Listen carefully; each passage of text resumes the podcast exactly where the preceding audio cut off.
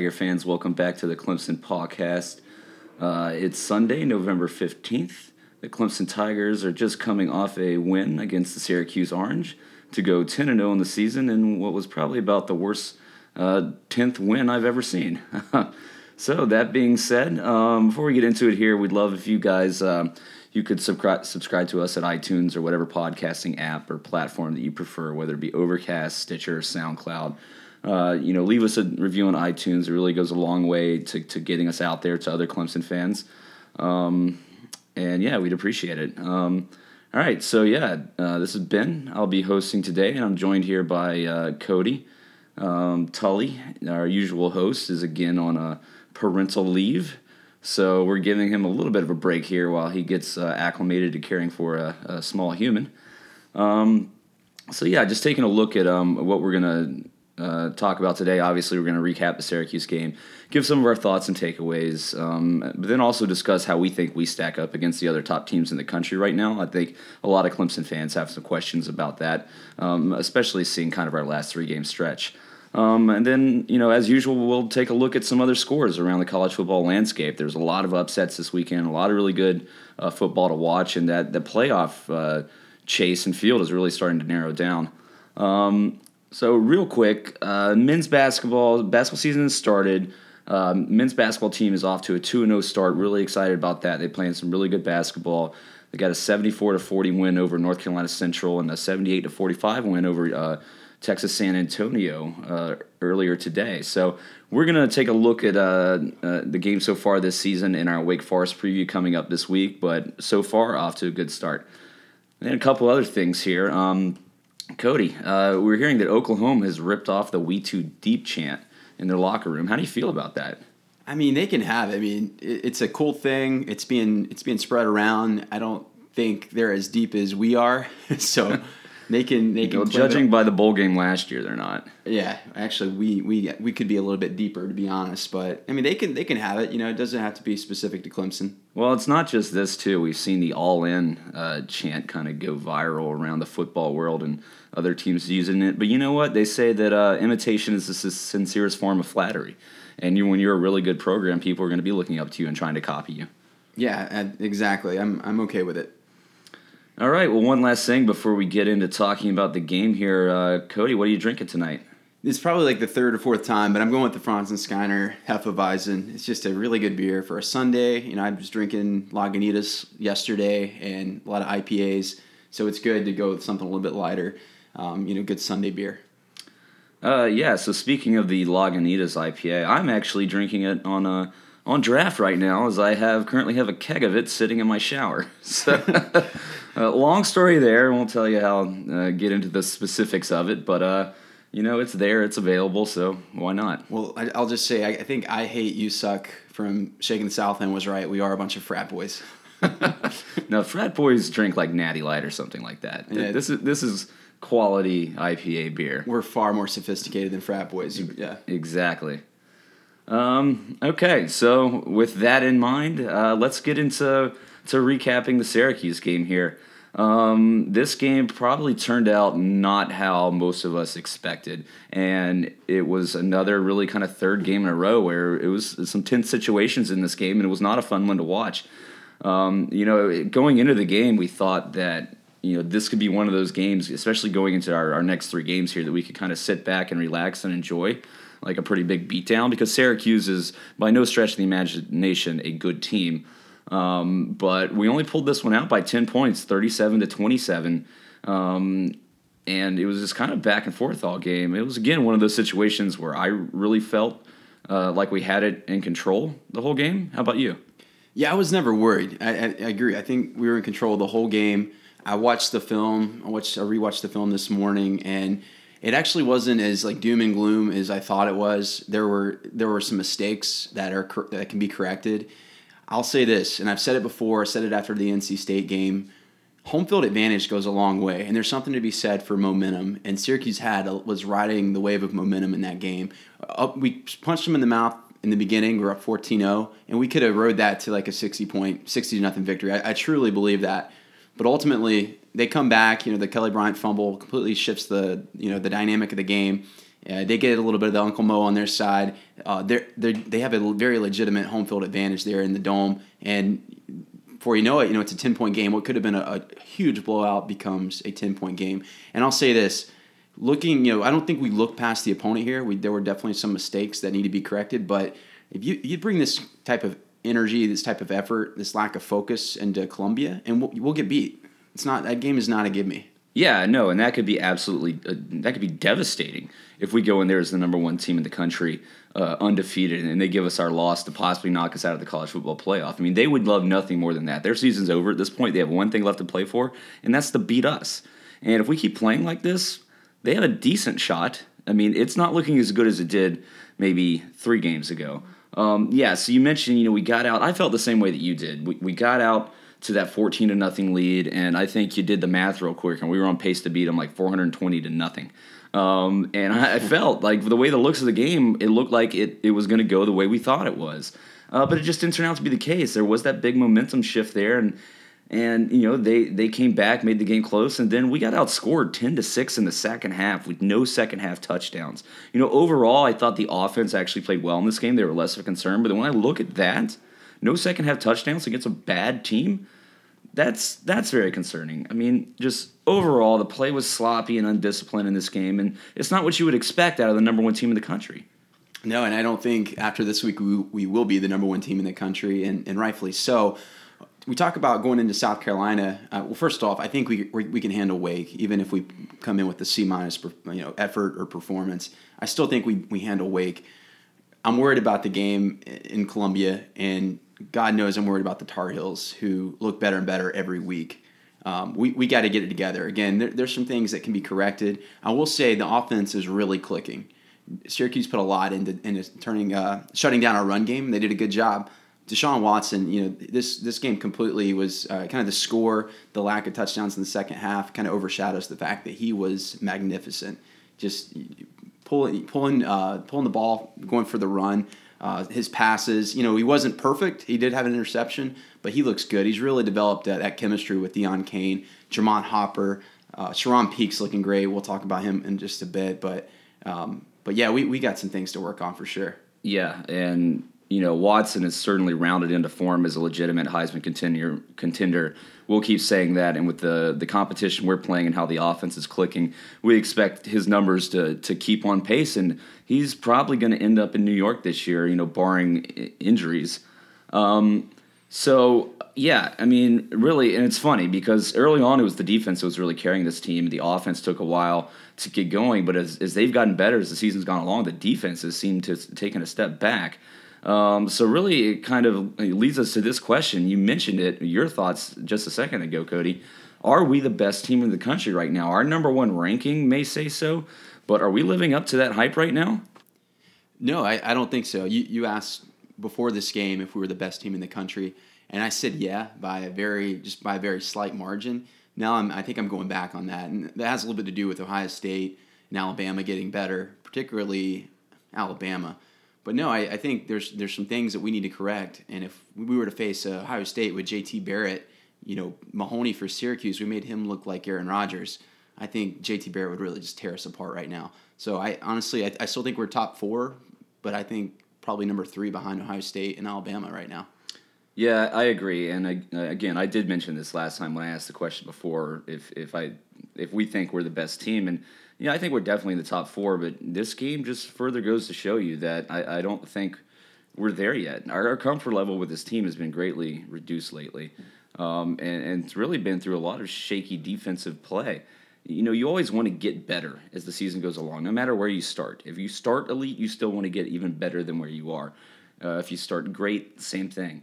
So what we've seen is the offense has certainly gotten better as the year has gone along. I think, although from the wide wide receiver position, we've taken a hit with uh, Williams uh, being injured, although Peake has really started to come on lately.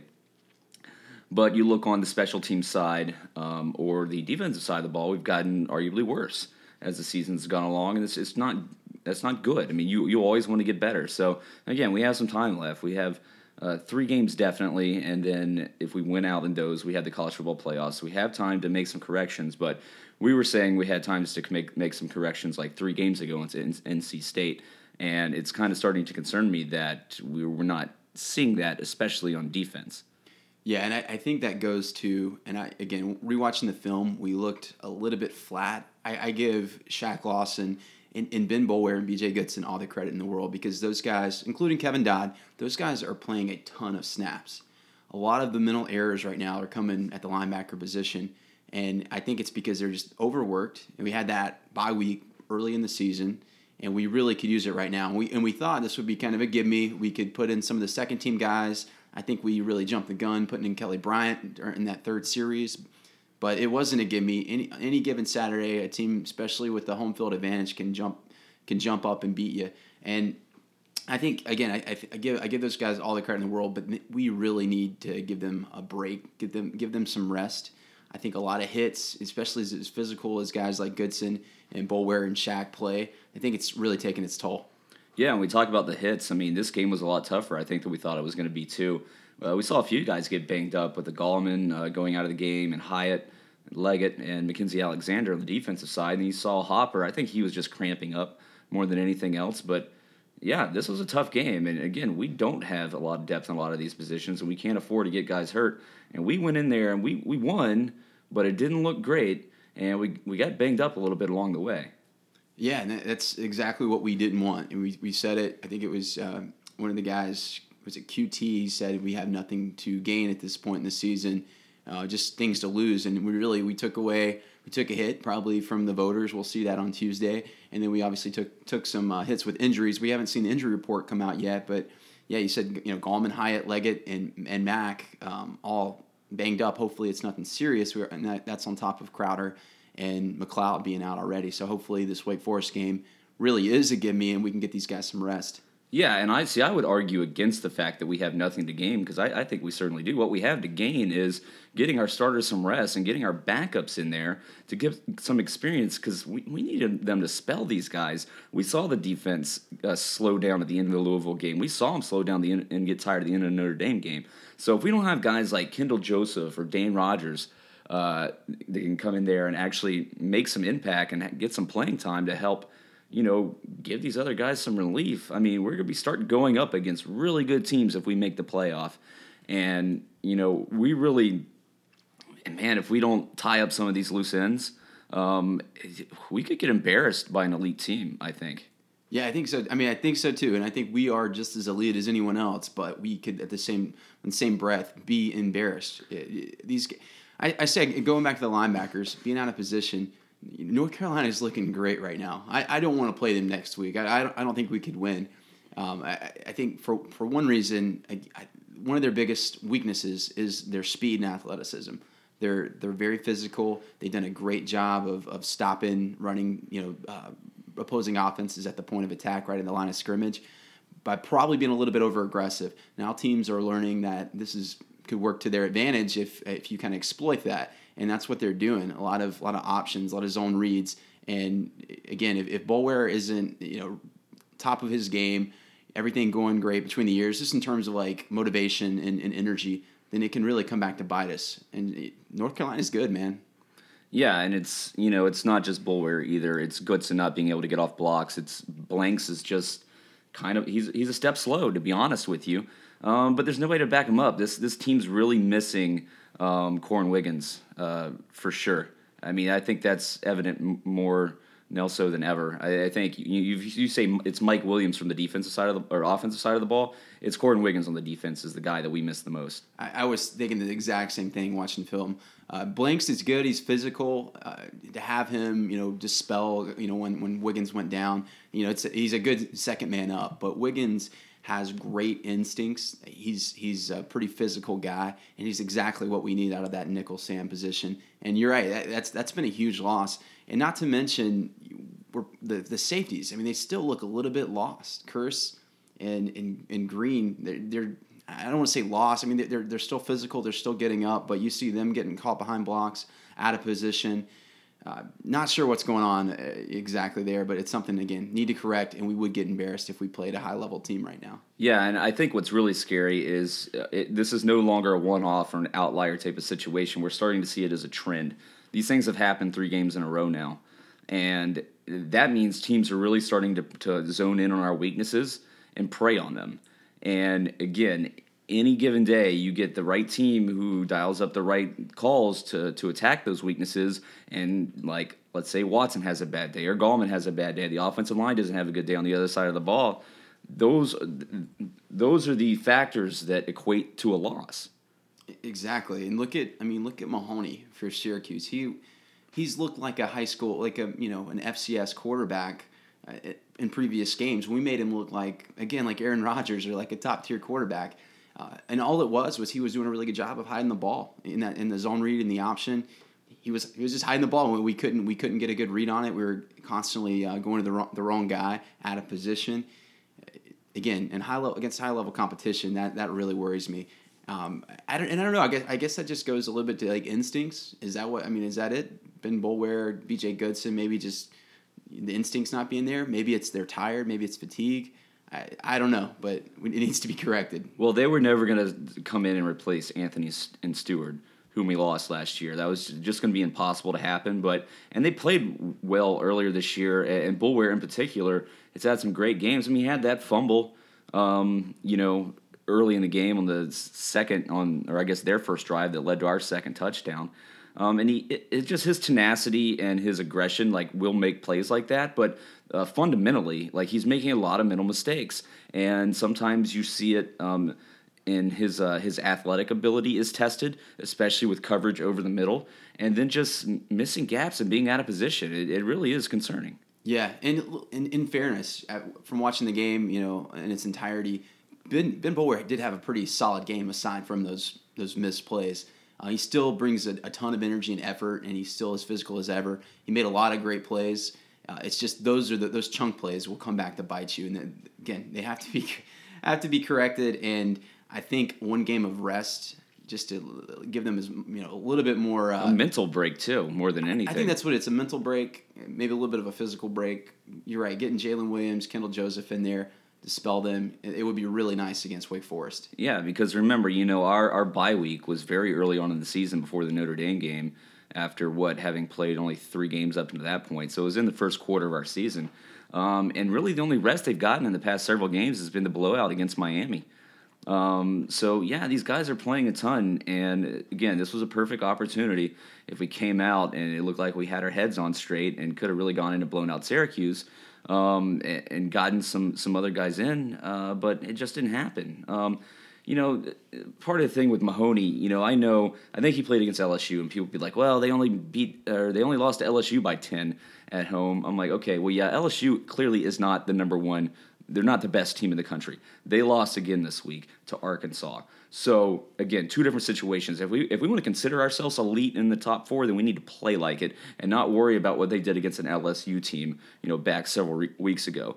Um, their offense was predicated on relying on big plays, and they did. They had bit, several big runs in this game. I think they had five guys who plays at 25 yards or more, seven at 15 plus. So it was the same thing that happened against North Carolina State and against Dalvin Cook at uh, Florida State. Again, the same thing's happening again. It's just a trend that we need to stop.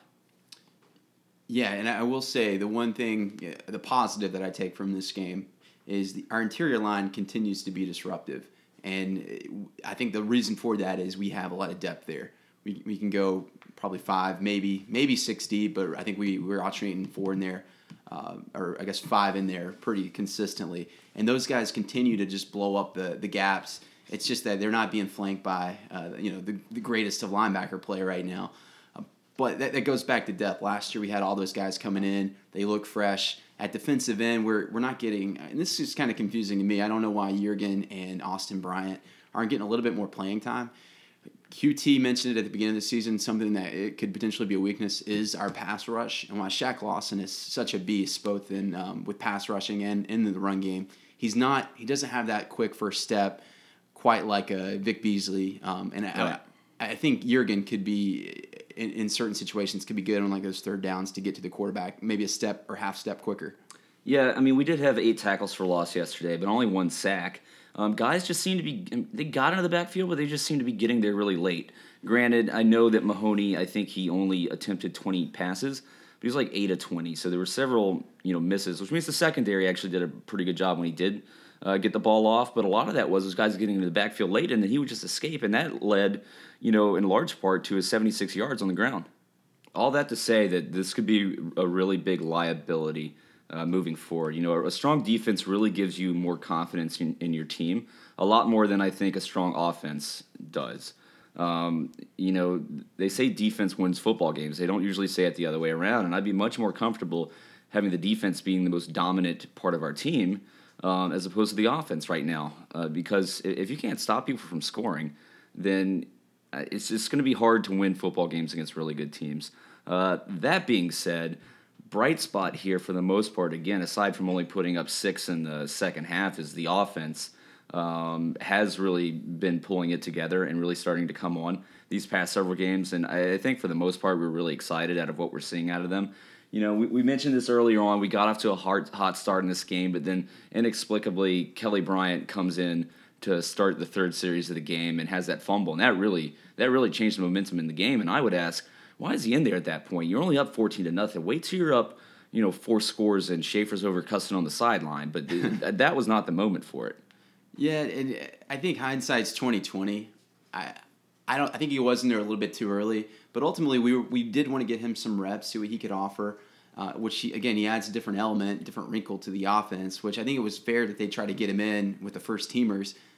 Probably a little bit premature, but just as well he could have he could have not fumbled there, and they could have went for a you know an eighty or seventy five yard touchdown drive, and no one would have thought a thing, and we would have gone on to blow out Syracuse. Yeah, but we're dynamic enough. We have enough wrinkles as is on the offense that we don't need to bring him in that situation. We can wait till we're up four scores and then bring him in. He can still play with the first teamers. I just I don't I don't see the logic in this. I mean that's that's telling your team almost that like, hey, we know we're going to beat these guys, so we're going to go ahead and bring in the second string quarterback. I understand the argument that yeah, you got plays called for him. He has uh, his own talents and abilities but you know what? There's plenty of other guys starting on that offense, playmakers that can do the same thing, and you don't have the game in hand at that point, so you don't get cute. You don't start playing around like. Just give Deshaun Watson the ball, let him go down in there and score. Let's go up twenty-one to nothing, and then we can start thinking about getting Brian in the game. But that was huge. It, it completely changed the momentum of the game. No, I, I, totally agree, and I even think Syracuse thought that they were done at that moment. The, the crowd was out of the game. I, fans were, were it was deathly silent in there and all of a sudden you get that fumble. Um, the defense goes you know back and and uh, deep in, in their own territory. One play, touchdown.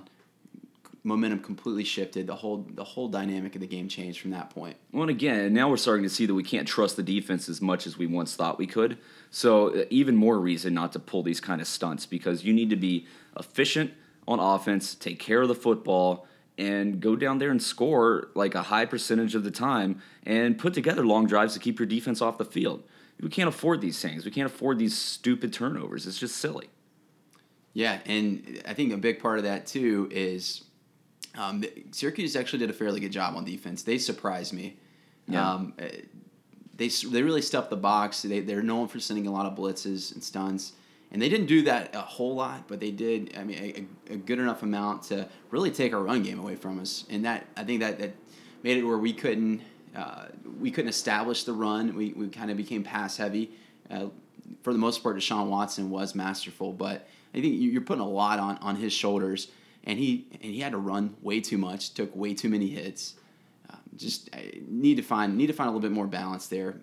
yeah, yeah it, well, especially in what was a very physical game, I thought we did have some guys come out with injuries there. You don't want to put Deshaun Watson in harm's way, obviously, but we did mention this in the end of the preview of this game is that Syracuse was going to blitz a lot. That's what they do. They do it early on, but normally they're easy to they they have been easy to figure out this year, and it becomes less of a factor in the second half. We still saw it being a factor in the second half. Uh, you mentioned, uh, you know, we had trouble establishing the run game with Gallman. Uh, that that's more so. I'd put that less on their defense and more so on the injury to Crowder and how that really affected it. Maverick Morris is clearly a downgrade at that position, and we saw it play out there. And it just goes to show you how important uh, it is for our starters to stay healthy on this, you know, especially this position on offense because lack of depth is a huge issue. Yeah, and then we saw Hyatt go down. Uh, Morgan came in. It looks like they moved Gore to left tackle, put uh, for Morgan. I'm sorry at, at um, or they moved Gore to I'm sorry to left tackle, and then for Morgan to right tackle. and Gore's just not the same. He, he's not suited for that the left tackle position. And Maverick Morris again, you're right. He, I mean, he is a clear downgrade. It's good. He is redshirt sophomore. He'll he'll help us down the road, but not ready. He's not at, the, at Tyrone Crowder's level in terms of run blocking. And it's good that he's he's versatile enough to move from tackle to guard. But again, yeah, not not Crowder. We lost a lot by by having uh, Crowder on the bench. Yeah, and you start getting these guys out of position and swapping guys around and getting guys in there that haven't played a lot together before. Chemistry on the offensive line is uh, one of the most important factors, I think. And when you start to to dilute um, kind of your personnel on the line, you're you're going to see uh, some breakdowns. And yeah, it really affected the run game, and uh, especially with Gallman trying to run up the middle. I kind of wish we started trying to get him to the outside more because when he did get outside, he had some. He continues to show us really good moves in the open field, and I just I'm more and more excited about this kid every time I see him run. Uh, Zac Brooks, he didn't touch the ball a lot in this game, but I thought when he did get on the field that his speed and his burst was was you know really dynamic and and he had some good plays. Yeah, we said it. He looks like he gained a step. He, he definitely didn't gain any weight, but I mean that's okay. That's not his game. He, he's physical enough uh, to be as I want to say kind of as undersized as he is. I think he's only like 199 or right at 200. But yeah, he, he looks good. If it is his last year, it's good. He's getting some reps, and he, he again he looks a little bit quicker than he has in the past. And Gallman is as great as he's been, as much as I've loved watching him. Um, he looks like he had an ankle injury. I think it'll be good if he takes one week off. I don't know that they'll do that, but he, he, he runs with you know so with so much physicality. He takes so many licks. It would be good to let him get some rest. Obviously, allow Brooks to get in there as a starter against Wake. Maybe get uh, Tyshon Dye to get some uh, get some reps. Yeah, it's same thing on the offensive side of the ball. Is we, we need to get in there, get off to a fast start against Wake Forest, and just give some guys a break. That's when you have the opportunity to get Kelly Bryant in later in that game and get Watson off the field, even uh, Schuessler some reps. That's when you get guys like Dye um, into the football game, C.J. Fuller, um, even Davidson, give him some of his senior carries to finish out his career. Um, but and that's unfortunate that it's what should have happened in this game. But some questionable, uh, uh, some questionable coaching, I guess, coaching decisions um, kind of led to that. And again, the momentum completely shifted. Um, and as a result, our starters were in there the whole game. Yeah, it's crazy. It's momentum, but it's also that home field advantage. And again, I'm worried in Columbia if something like that were to happen. Um, obviously, against the Tar Heels in the ACC championship game, you gotta you gotta be clicking on all cylinders. And you're right, hindsight's twenty twenty. That does look like a questionable decision. Um, looking at the the wide receivers though, going back to to Peake, again, we had some had some issues at the, at the beginning of the season uh, with with interceptions. It looked like there were some chemistry issues from Deshaun Watson. Maybe he was shaking off some rust. I was very I won't say I was that tough on Sean Peake, but I was I just didn't think he was the guy. But he's really stepped up. I was very impressed with how he was really being aggressive going to the ball, but also when he after yards after the catch, the physicality. Uh, guy looks great. Deon Cain emerging, he looks great. But I, will go back, you know, Charone Peake for a second. You mentioned, you know, you really had his back, and I think I think you were right to give him a little bit more time because he, you know, he had he battled a lot of injuries too. So I think it was I think it was a good decision by the by the coaches to leave him in there, allow allow him to be first team, and we're seeing the dividends now. Yeah, I mean, I again, he just had to get his legs under him. He hasn't played a whole lot in his career, and you know he's coming into his own, and, and he's being everything we need him to be. He's making clutch plays, big plays, really eating up some yards. He had seven receptions for 120 yards and one TD on the day. So again, guys like him, uh, that senior leadership, he's a big factor on our offense, and then it really helps like guys like Deon Cain, and as a freshman's not having to be the guy, although he's making a lot of really big plays that makes him look like it. Um, I think another guy that maybe I was even a little hard on, Germone Hopper. He's been making really big catches lately, and if he can just hold on to the ball when he catches it, he has uh, his dynamic ability is what he can do after the catch. So I think drops have been a problem for him early in his career, but he's stepped in and made some, some made some big plays. Yeah, he's got really good speed, like that short burst type speed, and you're seeing you're seeing him very reliable. He's almost like becoming the the Jaron Brown where he's like the, maybe the fourth or fifth option, but it, when it, when it's going his way, he's usually making the catch.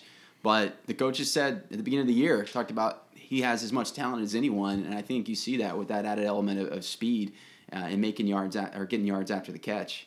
Yeah, so I, I don't wonder if he starts to get more playing time moving forward, really, and, and maybe take up some of the minutes that uh, and snaps Hunter Renfrow has had because Hunter Renfrow had another down game. It looks like being a freshman is, is really starting to catch up to him. I almost see um, Hopper kind of stepping in and, and taking up Hunter Renfrow's playing time. Yeah, I mean, he had a fumble. I mean, it's going to happen. He was fighting for extra yards, or I guess he was he was a little bit too quick to make his move. I mean, he, he fumbled there. I mean, the Florida State game, it wasn't that bad. I think he had a couple of, of, of plays, or he, he, he wasn't able to catch it. I won't go so like let's let's you know throw Hunter Renfrow to the side. I won't. I won't I'll, but I will say, Germone Hopper's looked great. He does deserve those reps. I think he's, he's shown an element of, of reliability that we need right now. Yeah, and that's all I'm trying to say is I'm not saying that the Renfrow doesn't get into the game at all. I'm just saying that you know he's making some errors while Germone Hopper is playing really well, and you have two guys vying for one position, and you're trying to contend for the college football playoff. You're going to put Hopper in the game, right? Especially the way the two of them played lately. It's funny. I mean, we thought Hunter Renfrow would be that Mr. Reliable, and Germone Hopper was you know up and down every every game. We're seeing really the exact exact opposite as the two roles have reversed. Yeah. Um, so we'll see how that plays out moving forward. Again, we have all these weapons and tools on offense that we can afford, especially the wide receiver position. If one is not really carrying their weight, there's plenty of other guys to throw in there. So I don't see that being a liability. Um, you know, going to the tight ends real quick. Leggett uh, missed a sure TD, uh, dropping a ball. Uh, so that was kind of one of those mental lapses we, we saw several times in this game. But overall, he's played well. I don't know why we continue to see Stan Seckinger on the field. Like, it doesn't make a lot of sense to me. He must do something um, of value, obviously, um, that the coaches uh, trust in that we don't see. But um, otherwise, you know, I guess kind of doesn't matter. I mean, Leggett's doing so well for the most part that he's been reliable. He's all we need. Yeah, how old is Seckinger? I feel like he's been here for like a decade now. Um, but yeah, you, you some good options. I think that's just part of Dabo's philosophy, given priority to the upperclassmen. I think he is a fifth year senior now, so uh, you know that's something you can respect. But at the same time, you got some good young guys, and Jordan Leggett has really improved this year. So that I, I agree, that's kind of surprising to see him there. So, um, well, let's at least end on a bright spot here, and I don't know how it's gotten this long to t- talk about it. I guess since we um, it, it have come to expect so much, and Watson keeps on living up um, to what we think his ability is. Um, he had another great passing game today 360 yards, two TDs. He did have that one interception, although I would say that's a, that was a hell of a catch, I thought, by the. Uh, um, whoever that D back was for Syracuse. He also had another 105 yards rushing on the ground and a, and a, touchdown there. I know we don't like to see him run run as much, but the coaches have said this. This that's a huge part of this offense is running the quarterback, and when he has that ability, listen. At this point, I think we can all be satisfied that it's only gonna be a freak injury that takes him down. He's not as injury prone as we maybe thought he was um, after last year. So my, my fear of that is kind of uh, is pretty much you know eliminated. Um, but yeah, he he's a legitimate Heisman contender. I agree, and I think we, he's he's benefited from a whole off season in the weight room. Unfortunately, a lot of that time was spent rehabbing, but I think that, that goes to show how much time he was putting in the weight room. That those those hype videos weren't just all hype. Uh, he was really spending some time in there when the cameras weren't on him. So he you can just tell he's ta- he's taking a lot more hits, but he, he's doing a lot of cutting, which always worries me. But I've gotten to the point where I think he's he's playing it safely. He he is running probably more than I'd like him to, but he's kind of being relied on. We, we need him to, to run the ball. Like you said, it's part of the offense, but it's also, it makes our offense even more dynamic. But he's, he's very smart about when he chooses to run. And I mean, he saw in that one play, he got he got open. He was about to take it to the house. I think he was like shifting yeah. shifting the ball from one hand to the other and dropped it. But otherwise, he might have had a touchdown there. Yeah, no, I think he was gone as well. Um, I'm not. I mean, I'm not as concerned with him running. I guess anymore. Obviously, I think we would all think if that was if he had Tajh Boyd's Boyd's body, would be would we be as concerned? No, he's you know he's more slender for sure, but he's been taking the hits this year and it, he hasn't shown any wear. So again, that's not a major concern to me. Uh, but he is clearly uh, what makes this offense tick. Um, and many people have said it. If you have a quarterback as good as him, uh, they can that can take you a long way. Which is all the more reason to question why Kelly Bryant got in there to start the third drive of the game. I, yeah, we won't spend too much more time on that, but I think the coaches got a little bit a little greedy. They thought the game was in hand, and it clearly wasn't. But yeah, Deshaun Watson, I think uh, the numbers won't help him in the Heisman hunt. I think he had what two touchdowns, one interception. Again, like you said, that interception was just a great play and not really that bad of a pass. It got right out of the hands, or it was right um, a little bit north of Charone Peake's hands, but ultimately great, great game. Just his ability to manage the game, make all of the right decisions, get the ball out, run when it's necessary, get down, baseball slide when it's necessary. Uh, the guy, the guy, yeah. And by the way, Fournette's really fallen off. Uh, I think the guy Boykin from, is is it got hurt and he had a really bad game uh, last week, I believe it was. Derrick so, Henry from Alabama is the front runner now, but I, I think absolutely, and I, honestly, I think probably he has the best chance to win it. I've got one more question for you about Kelly Bryant, though, real quick. Yeah. Um, the coaches said it was scripted for Kelly Bryant to come in and start uh, the the third drive of the game, and they really wanted to get him in and have him be a big part of the game plan. But let's say that we don't go down and score on our first two drives, and somehow Sarah's Q scores a touchdown uh, and goes up, and we're up seven nothing to, or we're down seven to nothing to start that third drive. Do you think they stick to the script and, and put Bryant in there for that play? No, no, that's yeah, absolutely not. They that was completely the the byproduct of going up 14-0, thinking we're going about to kill this team 100 to nothing, or like we're in a situation where we can pick the score, and that's what it seemed like, eh, but it wasn't the case. That was a it's not a great Syracuse team by any stretch, but that home field advantage, um, their their ability to really throw a lot of different uh, blitzes and stunts at you. I mean, they can at least you know put up a fight, and they did against LSU. They did against us. Yeah. So overall, the offense did seem to play pretty well most of the day. We all thought they put up more points than they did. I think uh, the the fact that we only got the six in the second half is kind of alarming. But at the end of the day, they did what they had to do to keep us in the game. And again, we never felt like we were in danger of losing. Uh, that the offense was going to be good enough that Syracuse was not going to be able to outscore us.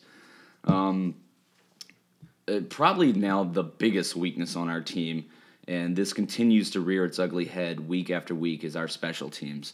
Um, I would say with confidence right now that our best tackler on spe- special teams is Ammon Lakip, the kicker.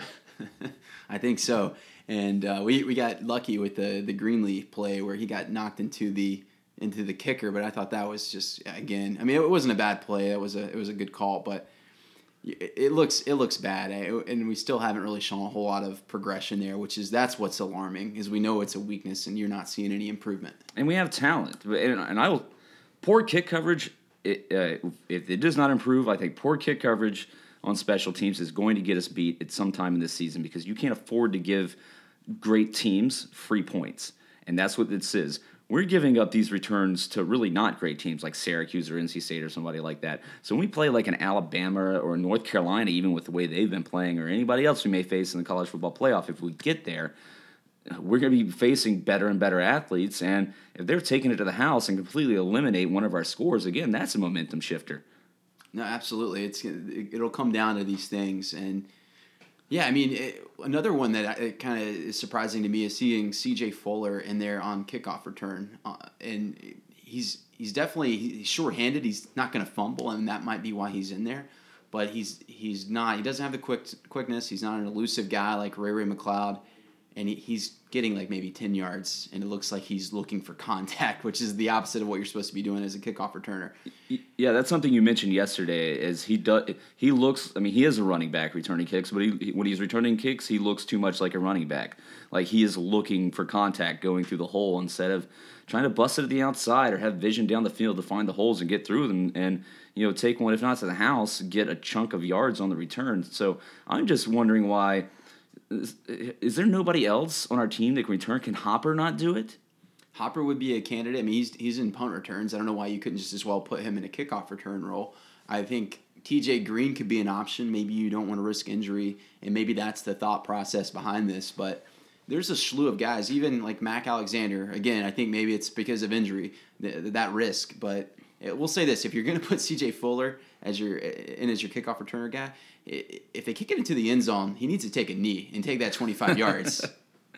Yeah, uh, yeah. If even if it's one yard, he needs to catch that ball and take a knee because clearly it's not our strong suit returning kicks, nor is it our uh, strong suit uh, punting any phase of the game, punt returns or uh, Teasdall punting. He's averaging still again like 35 yards a punt, and all all of this really limits our ability to to flip field position And again, it's another one of those things. Playing against a really great team, that's going to be a very important factor. If you know we're starting from our ten and we're letting opponents start from uh, their forty, that really results in long drives for us and short fields uh, for them. Yeah, and it's it's just sad. I, I think uh, the grand scheme of things that we're talking about special teams right now in the Syracuse game, but you're right against better opponents it's it's gonna it's gonna rear its ugly head. So uh, again, some things to correct. Maybe it's a good time at Wake Forest to, to try a few things new. Maybe you want to s- switch up some personnel. Maybe get a new kickoff returner back there. Whatever the case, I think eh, you got one more chance to really tinker with some things. I hate to say it, um, but Wake Forest is not very good. So after that, North uh, South Carolina, probably then North Carolina, they need to have everything you know firing, uh, firing on all cylinders by that point.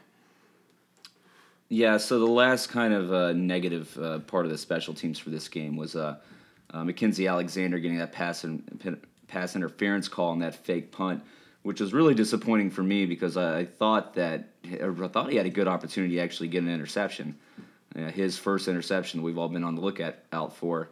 Uh, but yeah, just you know, kind of a bad pass interference play. Um, he wasn't able to slow down and just kind of kept his momentum kept taking him into the uh, receiver on that play. So look for a little bit more discipline. I would expect out of him. Yeah, it, they snipped it out early. It's just he was uh, he's so. I guess he's so concentrating on concentrated on on shutting the receiver down. Sometimes that's why he doesn't get interceptions. He's he's want to make sure he wants to make sure the receiver doesn't get any receptions. So uh, that that's kind of what happened there. Well, the fact that he got loose, and if we were looking for that, and he wasn't able to jam him off the off the line of scrimmage, um, I would say that, that was probably a another error um, that he made, or, or, maybe it was just wasn't in the game plan for that on, on that play. Uh, but ultimately, it didn't you know it didn't lead to a loss. So just again, another one of these things. It's, just another part of the narrative of, this, of the poor special teams play. Um, at least there is one bright spot, and that's Greg Huegel. He continues to be solid. He was, I think, three of three in this game, eighteen of eighteen of twenty on the year. Uh, he's four or five over 40 yards this year, which, um, you know, I had to go back and look at the stats. I thought some of his misses uh, were more in that 40 to 49 yard range. Uh, I would still like to see him in a high pressure situation for me to have absolute and full confidence in him to, to win us a game during crunch time of, of a of a big uh, match. Uh, but for, for the most part, being a freshman coming in and what we expected of him, him being throwing in uh, into the situation after Lakip's arrest and su- uh, suspension earlier on uh, this year. Yeah, he's done a great job. Yeah, I mean, he's a freshman. He looks so poised. He goes right through, and he kicks a good ball. Yeah, I mean, I, I think it's that's definitely a bright spot, and, and one that we have we have to look forward to for three more years. It's a very good find in, in getting and Huegel in there. Um, Seth Ryan had a great play, by the way. So he made it. He noticed that we were one man down. We would have lost a field goal. Uh, great play by him. Oh, you did you did say that these aren't high pressure pressure situations, but I mean the kicks that he had against Florida State, the kicks he's had against Syracuse, in Louisville, I think. In Louisville, they, they ultimately yeah. won us the game just because it wasn't into the game down by two. I mean, he's he's putting points on the board that are helping us win. So I, I would I would say that it, on some in some regard, it's it, it is a high pressure or pressure situation. No, and I, I think yeah, and the, and the fact that he's a freshman, like you mentioned, and the fact that we have him for another three years after this, to get him this experience this early on, and to know we have a guy like this, kind of like with the situation with uh, Catman, moving forward, like that that puts me so much more. I love having a really good kicker. I hate it being shaky, and it's all the more reason that yeah, I don't think Lakip really factors into this equation anymore. You go with Huegel from here on out. And I just want to see Lakip in at linebacker at some point because he's such a great tackler. I mean, I think I think we could really use him in that two deep. yeah, that flying. Um, he was sideways on that tackle on that on that kick return. Um, yeah, he's had a couple pretty good hits his, this year. His form tackling is immaculate. I'm telling you, I think he's just kicking the ball like not into the end zone every time, just so he can just so he can go down there and hit somebody. Yeah, I love that out of him. Um, okay, well, uh, Cody, let's talk about our final thoughts here in the game. Um, you know, for me, I, I, think we have a lot left to improve on if we want to consider ourselves to be the best team in the country. Um, you know, I think there's a good po- probability of us making the playoff, although I am now uh, more concerned about South Carolina and UNC. Um, but our schedule does kind of set up uh, to, to, put us there. But again, like like we m- mentioned before, running up a, a, an elite team that is clicking on all cylinders, and if we're not, it could lead to a to a to a blowout and a very uncomfortable, uh, you know, performance. At least as fans. Yeah, I, I think actually after watching the game, I'm not as pessimistic as I was originally from seeing it the first time. I got to really when you look at the game. It, for the most part, the defense made a lot of great plays. We're still dominant up front. I, I think great teams they can always they have at least one advantage, if not multiple advantages. And one thing I think we can hang our hats on is our interior line and even really our our, our defensive ends as well can be a dominant presence and they still are. I think the issue just is there for uh, like defensive end is depth, making sure Shaq Lawson can get some rest. Uh, the chunk plays that, that's that's what's killing us. But play by you know play to play, I think for the most part we still are a very good defense, and the things that are, are, are really causing us to give up these these large plays can be corrected. And I think if anybody's suited to do it, it's Brent Venables. So I'm still I still feel okay about what's going on. Need to get those guys healthy that that went out with injury. And Deshaun Watson seems to get better and better every game. His, his stats weren't as gaudy as they've been, uh, but he, he still looks great. He still his accuracy is just as good as it's ever been. Um, he's he's running the ball at the times he needs to. Um, Gallman, uh, hopefully he'll get healthy, but our running game is still looking good. So altogether, uh, I'm not as doom and gloom as I was before watching the game a second time. Yeah, and listen, we're not trying to be pessimistic here necessarily, and we're not trying to, to be negative. We're just we're taking a look at this team and comparing it um, to other elite teams because if that's what we want to consider ourselves, that's the standard that we have to compare ourselves to. So when we take a step back and, and look at these recent games, yeah, I know they're wins, and we are celebrating them as wins. We're, we're happy to win, although this one was a little bit more for a win. It's hard to say this, but a little bit more depressing just because of what we expected going in. But we, we do need to, we're not comparing ourselves to top 20 teams, top 15 teams anymore, right? It's not, um, we don't feel fortunate to be just in the top 25 anymore. This is a completely uh, different state of the program. And knowing that, we are going to take a look at how we've played and what our weaknesses are and compare ourselves to other great teams. Because if we want to be great, these are the things we're going to have to improve upon. Um, overall, though, again, a win is a win. Uh, Dabo said, you know, football is not a beauty beauty pageant to to a certain uh, extent. I agree with him there. Um, we are ten and zero. Oh. We're going to celebrate that, and let's move forward and uh, and focus on Wake Forest. Um, okay, uh, scores from around college football. This was a really really fun uh, weekend in college football. A lot of upsets uh, going on. the first thing we'll start off with, though, is a, a pretty nice win by Alabama. Uh, they beat Mississippi State 31 to 6. This is a game that we thought maybe Mississippi State could possibly pull an upset. You know, I didn't think so much. I thought they would give more of a game than this, but this kind of really confirms Alabama's a good team. I agree. I, I'll say Mississippi State and the SEC you always get the benefit of the doubt. Maybe Mississippi State isn't 17th best team in the nation, but Alabama ha- has a resume that looks really good and they have a defense that looks really good. Uh, offense, is not as great, but they do have one heck of a running back and a pretty good freshman receiver. So I, I wouldn't want to play Alabama right now. I'll just say that.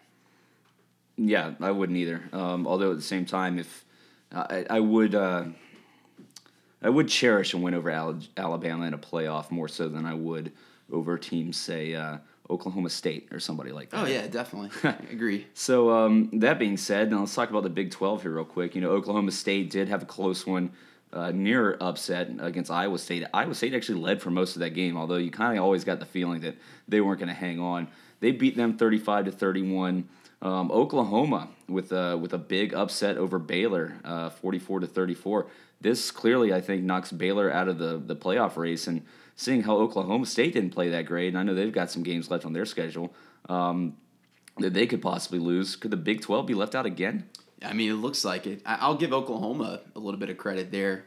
Uh, they, I mean, they look pretty good, holding Baylor to 34 points. Uh, you know, granted, freshman quarterback, but I mean, they, they look probably like the best team out of the big from the Big 12, not Oklahoma State. Um, but yeah, ultimately they have a loss. They could very well be left out, and they don't have a conference champion, so they very well could be left out of the playoff. Well, speaking of uh, conferences that are going to be left out of the uh, college football playoffs, uh, let's move to the Pac-12. Oregon, uh, thirty-eight to thirty-six over Stanford. I think Stanford was at home in that game, and then Arizona, thirty-seven to thirty over Utah. Every team now, I'm pretty sure, has at least two losses in the Pac-12, which almost assuredly keeps them out of the, the playoffs. Yeah, and UCLA, UCLA lost as well. And I've been saying it all year. I think Stanford's a little bit overrated. And again, they go down to Oregon, who is a god awful defense. Maybe they've improved a little bit over the year, but uh, ultimately, I, I, don't think. Not only is well a Pac-12 team probably not going to make the playoff, I don't think there's one that's deserving to make the playoff. And you know what? This really hurts. Um, it hurts. Uh, Sorry, I'm just looking at the coaches poll here, and I'm seeing something funny that um, Ole Miss and Mississippi State are actually tied for 25th. I'm like, what the hell? They get two of them in there, two crappy SEC teams, and they stack them right there.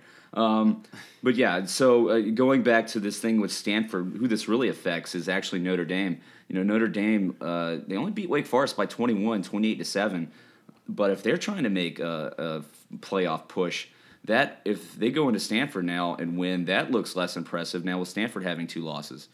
I, I don't know. You, you still give you still give them credit for going in there and, and beating Stanford. Granted, it's not going to be a top ten Stanford, uh, but I think Notre Dame has a good path to make the playoff as a one loss team. Yeah. So really, what we're looking at here is both the Big Twelve and the Pac twelve being left out. And that leaves you with, um, you know, a team obviously probably Alabama from the SEC, a Clemson team from the ACC. If we hang on, and um, you know the Big Ten getting Ohio State in there. And it's funny, all these questions you can start to ask and see all these teams start to, to drop off. If we even have one loss at some point, like let's say an ACC championship game loss, does that hurt us as much as we th- thought it might? Like, and completely knock us out of the playoffs as all these other teams aren't playing that well? Well, in this case, it would be North Carolina is a one-loss team that would that would get in over us. So yeah, we can't afford any losses, and especially if you look at like a Wake Forest loss or a South Carolina loss, I think we lose a lot of credibility there. Yeah, um, I think it's only the North Carolina loss that we could possibly bounce back from. But then you would ask yourself, you know, could they jump us? Um, I'm not sure who have they have to finish off uh, their season here, but what they did have this weekend is a 59 to 21 win over Miami.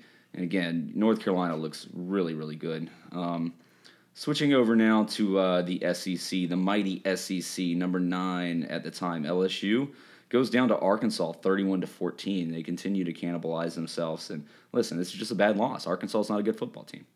Yeah, they're and LSU. I think is very one-dimensional with Fournette, and I mean that was and they're not a great defense like they traditionally have been. I, I kind of saw it from the beginning. I didn't think LSU was the best team in the SEC, and I don't know that they're really a, a top. They're definitely not a top ten team.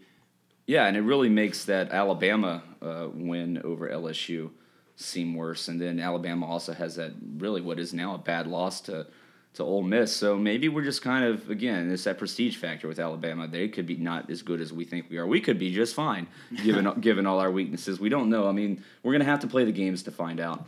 Um, and then lastly here, South Carolina will not go to a bowl game this year. We're playing a tiny violin for you guys. Um, they lose to Florida 24 to 14, and now really their only purpose for playing out the rest of the year. Um, hell, they could even overlook the Citadel coming up next week. Um, they've got us, and that's it. I, I would worry about that game. I, I wouldn't take it lightly. I'm just saying that. I, I, I think we can uh, we can kind of look past the Wake Forest game a little bit. I don't think we can do that with the with South Carolina. Um, that's I mean going into Columbia, that's gonna be a crazy crowd. They have nothing to play for. Uh, nothing to lose, that's for sure. Uh, all they can play for really is just beating Clemson, and that would be a huge statement if they did. Yeah, and it's always tough going in there, even if they're bad. I mean, just the the fact that it's a rivalry game, you know, it's a hostile environment. Um, so no, I never feel easy about that game going into it until we have a substantial lead, and even then, you know, we've got to be up like like three scores for me to really um, start feeling like we've got the game in hand.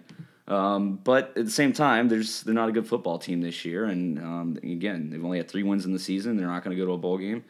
Um, so you know what a what a fall, what a quick and swift fall it has been from uh, the top, whatever you consider that for South Carolina. Um, so quick look at the polls, real quick. Clemson uh, remains number one in the AP. We actually jumped to number one in the coaches poll, so the coach is still not paying attention. they don't. They don't even care. yeah, anymore. it's like you know we win, we have a good win, they drop us, and we don't play, they drop us, and then we have a, a mediocre win and they bump us up. So whatever. But uh, both polls, um, Clemson one, Ohio State two, Bama three, uh, Oklahoma State number four. Uh, really of note at this point, uh, North Carolina jumping all the way up to number 12. Yeah, I think they deserve it. I think they were definitely getting, uh, I guess, underestimated a little bit. They, they have a very dynamic offense, uh, maybe as good as Clemson's, or at least it's in the same conversation. Number of playmakers. They have an improving defense. Gene Chizik is now the defensive coordinator there. That's a that I mean, it's going to take a lot. I think I think we've just kind of assumed once we get past Florida State, it's all downhill. But I'm, I'm not only worried about the game in Columbia, I'm more worried about that ACC championship now. So they definitely um, deserve to be number 12. And if, if we are able to pull that one out, then we, we're going to have a very solid resume and, be able, and have a legitimate chance to be that number one seed, assuming we can win out. Yeah, a win over a highly uh, and a convincing win, um, but I'll take it anyway we can get it uh, over uh, University of North Carolina at that point would make you feel really good heading into kind of three weeks of practice and then into the college football playoff. Um, well, that's all we got uh, for today, guys. Thanks for tuning in and listening to us. Um, we will be back at some point here during the middle of the week with our uh, preview for the Wake Forest game and all, um, also touch on a little round ball, give you an update on how the Clemson Tigers have uh, fared in basketball so far this season. We're off to a good start, as we mentioned at the top of the show. But uh, yeah, so some exciting things happening there. Um, if you have an iPhone, you can subscribe to us with the podcast app. You can search for uh, podcast or Clemson there. Android, you can find us in any number of apps like Stitcher, Pocket Casts, uh, TuneIn, etc. Um, on SoundCloud, uh, just search Clemson Podcast. And then, as always, you can check out ClemsonPodcast.com with uh, that has some write ups and some links to everything. Thanks again for listening, guys, and uh, go Tigers.